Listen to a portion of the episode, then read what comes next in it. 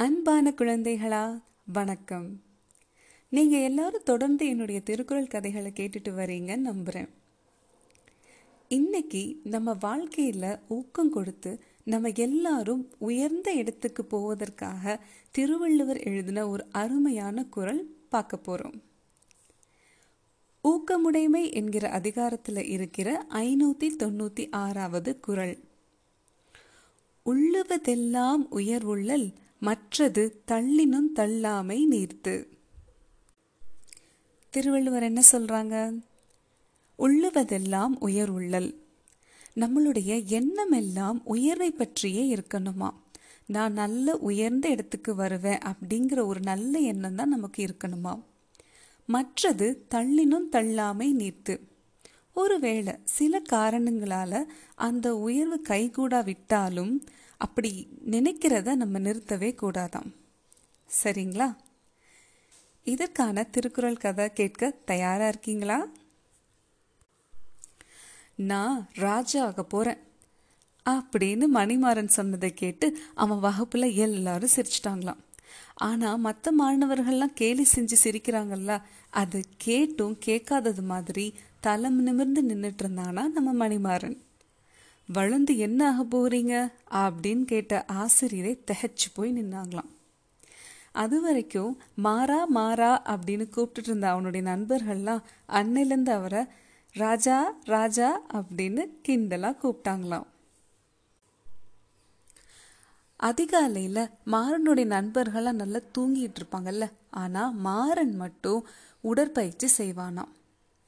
அவனுடைய நண்பர்கள்லாம் வெட்டியாக அரட்டை அடிச்சுக்கிட்டு இருக்கப்போ மாறன் மட்டும் நல்ல அறநூல்களை வாசிச்சுக்கிட்டு இருப்பானாம். அவனுடைய நண்பர்கள்லாம் சும்மா விளையாடிட்டு இருக்கிறப்போ மாறன் போர்க்கலைகள் வில்வித்தைகள் அதெல்லாம் படிச்சுக்கிட்டு இருப்பானாம். அப்படி அவனுடைய எண்ணமும் முயற்சியும் அவனோட உயர்ந்த குறை குறிக்கோளை அடையிறதுக்காகவே இருந்துச்சான் ஆனால் மற்ற மாணவர்கள்லாம் எப்போ பாரு அவனை கிண்டல் பண்ணிக்கிட்டே இருப்பாங்களாம். டே இங்கே பர்றா ராஜா வந்திருக்காரு. இப்படியே பண்ணிக்கிட்டு இருந்தால் மட்டும் நீ ராஜா ஆயிருவியா? அப்படின்னு ரொம்ப கேலி செய்வாங்களாம். இருந்தாலும் மாறன் தன்னுடைய குறிக்கோள் அடையிறதுக்காக அவன் ராஜா ஆகிறதுக்கான குணங்களை வளர்ந்துக்கிட்டே தான் இருந்தானாம். இப்படியே வருஷங்கள் போச்சு. மாறனுக்கும் பன்னிரெண்டு வயசு ஆயிடுச்சு அவங்க அம்மா இந்த சத்திரத்தில் வந்து தங்குறவங்களுக்கெல்லாம் உணவு செஞ்சு கொடுக்குற தொழில் செஞ்சாங்க. இந்த பயிற்சி போன மிச்ச நேரத்தில் அவங்க அம்மாவுக்கு உதவி செஞ்சிட்ருப்பானா மாறன். கொஞ்ச நாளாகவே அவங்க ஊரில் திருடங்க தொல்லை ஜாஸ்தி ஆயிடுச்சான் காவலர்கள் என்ன செஞ்சும் கூட திருடங்களை பிடிக்க முடியலையாம் அது ஒரு பனிக்காலம். அப்போது சத்திரத்துக்கு புதுசாக ரெண்டு வழிபோக்கர்கள் வந்தாங்களாம். அந்த சாயங்கால நேரம் நல்ல சூடான பானம் வந்துட்டு கொடுத்துட்டு இருந்தானா மதிமாறன் அந்த வழிபோக்கர்களுக்கு அப்போது ராஜா ராஜா அப்படின்னு சொல்லிட்டே ரெண்டு சிறுவர்கள் வந்தாங்களாம். அதை கேட்டு அந்த வழிபோக்கர்கள் திடுக்கிட்டாங்களாம் அப்படியே முழிச்சாங்களாம். அந்த ரெண்டு சிறுவர்கள் யாருன்னா பாலகுமரன் அப்புறம் கதிரேசன். இதில் பாலகுமரன் வந்துட்டு மரி மதிமாறனோட நண்பன். கதிரேசன் பாலகுமரனோட பக்கத்து வீட்டு பையன். கதிரேசன் மாறன் கிட்ட வந்து சொன்னானா மாறா நான் போன வாரம் ஊருக்கு போறப்போ என் பிறந்தநாள் பரிசா தாத்தா தந்த பொக்கிஷ பெட்டிய பத்திரமா வச்சுக்கிறேன்னு சொல்லிட்டு இந்த பாலா வாங்கினான். ஆனா இன்னைக்கு நான் ஊர்ல இருந்து வந்து கேக்குறேன் அதை திருடுங்க திருடிட்டு போயிட்டான்னு சொல்றான். நீயே அவன்கிட்ட கேள? அப்படின்னு சொன்னானாம் அதை பொறுமையா கேட்டுட்டு இருந்த மாறன் பாலனை பார்த்து என்ன நடந்துச்சு? அப்படின்னு விசாரிச்சானா அதுக்கு பாலா சொன்னானா நான் கதிர்கிட்ட பொக்கிஷ பெட்டி வாங்கினது உண்மைதான். ஆனால் திருடங்க தொல்லை ஜாஸ்தியாக இருக்குங்கிறதுக்காக அதை பத்திரமா நம்ம ஊர் எல்லையில் இருக்கிற ஒரு பாலடைஞ்ச மண்டபத்து முன்னாடி இருக்குல்ல ஒரு அசோக மரம் அதுக்கு அடியில் புதைச்சி வச்சிருந்தேன். ஆனால் இன்னைக்கு போய் அதை தேடி பார்க்குற அங்கே இல்லை அப்படின்னு சொன்னாங்க. உடனே மாறன் கேட்டானா இது அந்த சிவப்பு நிற மலர்கள்லாம் கொத்து கொத்தா பூக்குமே அந்த மரமா? அப்படின்னு கேட்டானா. உடனே பாலன் ஆமாம் ஆமாம் அதே தான் நான் கூட மரத்துலேருந்து சில பூக்கள்லாம் பறித்து நான் புதைச்ச இடத்துக்கு மேலே மூடி வச்சேன் அப்படின்னானா இதை கேட்ட மாறனுக்கு செம்ம கோவம் வந்துடுச்சுங்க பாலா அந்த மரத்தில் பூக்கள் கோடை காலத்தில் மட்டும்தான் பூக்கும். இந்த பனி காலத்தில் பூக்காது. அதனால நீ பொய் சொல்ற நல்ல தெளிவாக தெரியுது. மரியாதையாக கதிர்கிட்ட வாங்கின அவனுடைய பெட்டியை உடனே திரும்ப கொடு அப்படின்னு சொன்னானா அதை கேட்டு பாலா ரொம்ப அதிர்ச்சி ஆயிட்டானா இருந்தாலும் அப்படியே தழுதழுத்து மாறா நான் உன் நண்பன்டா அப்படின்னானா. ஆனால் மாறன் ஒரு நல்ல ஆட்சியாளன். தனக்கு எவ்வளோ நெருங்கின நட்பு தப்பு செஞ்சிருந்தாலும் அவங்க அரசர் நியாயமான பக்கம் மட்டும்தான் நிற்கணும் அப்படின்னு கம்பீரமாக சொன்னானாம் அதை கேட்ட வழிப்போக்கர்கள் ஒருத்தரை ஒருத்தர் பார்த்து சிரிச்சிட்டாங்களாம். அன்னைக்கு நடுராத்திரி எந்திரிச்சானா மாறன். சத்திரத்தில் எல்லாரும் நல்லா தூங்கிக்கிட்டு இருக்காங்களா அப்படின்னு பார்த்தாராம். ஆனால் புதுசாக வந்த அந்த ரெண்டு வழிபோக்கர்களை மட்டும் காணுமா? சந்தேகத்தோட சரி ஒரு கைத்தடி எடுத்துட்டு ஊருக்குள்ளே காவல் காக்க போனானாம். ஊருக்கு நடுவில் ஒரு வீட்டில் கொள்ளையர்கள் திருடிட்டு வெளியே வர்றதை பார்த்தான். தான் சின்ன பையன்தான். இருந்தாலும் கொஞ்சம் கூட பயம் இல்லாமல் தன்னோட கைத்தடியை வச்சு அந்த திருடர்களை அடிக்க ஆரம்பிச்சிட்டான். அவங்க திருப்பி இவனை தாக்க முயற்சித்தாங்க இல்லையா? அப்போ திடீர்னு இந்த வழிப்போக்கர்கள் வந்து திருடங்களை அடித்தாங்களாம் அப்புறம் மாறனும் அந்த ரெண்டு வழிப்போக்கர்களும் கொள்ளையர்களை நல்லா அடித்து மரத்தில் கட்டி வச்சுட்டாங்களாம். அப்போ அந்த வழிப்போக்கர் ஒருத்தர் மாறனை பார்த்து நீ இந்த நேரத்தில் என்ன செஞ்சுக்கிட்டு இருக்கீங்க அப்படின்னு கேட்டாங்களாம். அதுக்கு மாறன் சொன்னான்னா நான் என் ஊரை கொள்ளையர்கா கொள்ளைக்காரங்கள்ட்ட காத்துட்ருக்கேன் நேற்று இந்த கொள்ளைக்காரங்க காவலர்களையும் அடிச்சு போட்டுட்டாங்கன்னா பார்த்துக்கோங்களேன் அப்படின்னானோ அதை கேட்டு சிரிச்சுக்கிட்டே அந்த வழிப்போக்கர் மாறனை தட்டி கொடுத்தாராம்.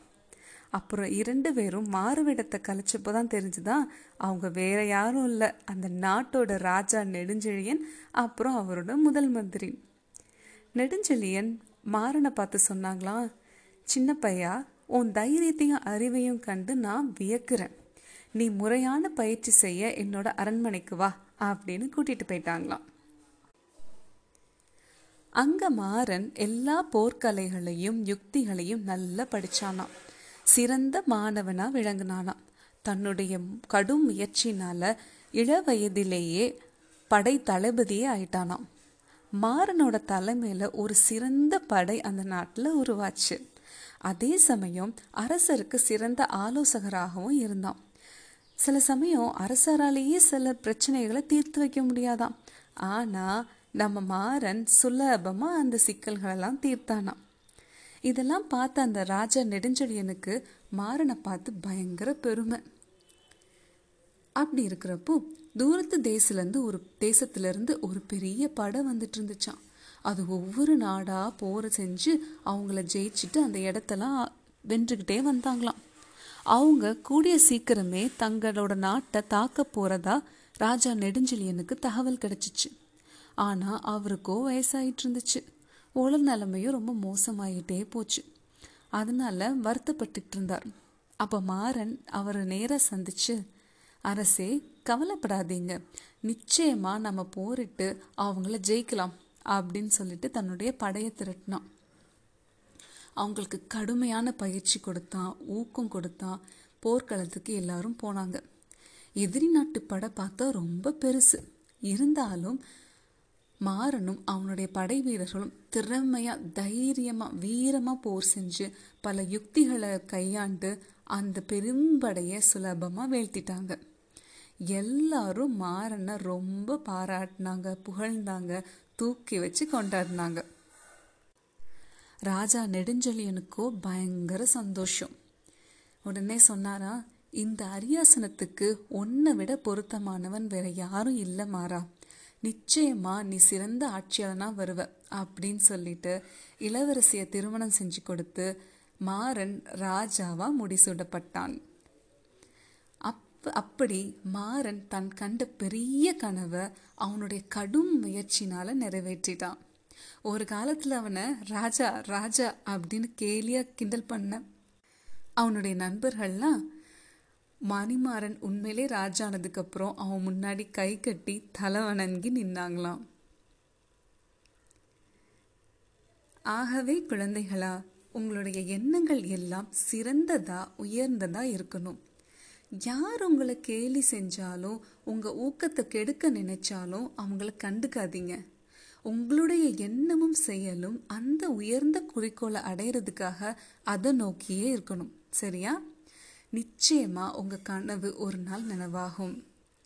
அன்னைக்கு உங்களை தூத்துனவங்களாம் உங்க முயற்சியை உங்களை ரொம்ப பாராட்டுவாங்க. ஒருவேளை அது நிறைவேறாம போனாலும் நிச்சயமா மற்ற எல்லாரையும் விட நீங்க முயற்சி செஞ்சிருக்கீங்க இல்லையா? அந்த முயற்சி உங்களை அவங்கள விட சிறந்த இடத்துக்கு வாழ்க்கையில கொண்டு செல்லும். உயர்ந்த சிந்தனை கொள்வோம் உயர்ந்து நிற்போம். மேலும் சில திருக்குறள் கதைகளோடு உங்களை சந்திக்கிறேன். அதுவரை நன்றியுடன் விடைபெறுவது ஆதிலா நபன்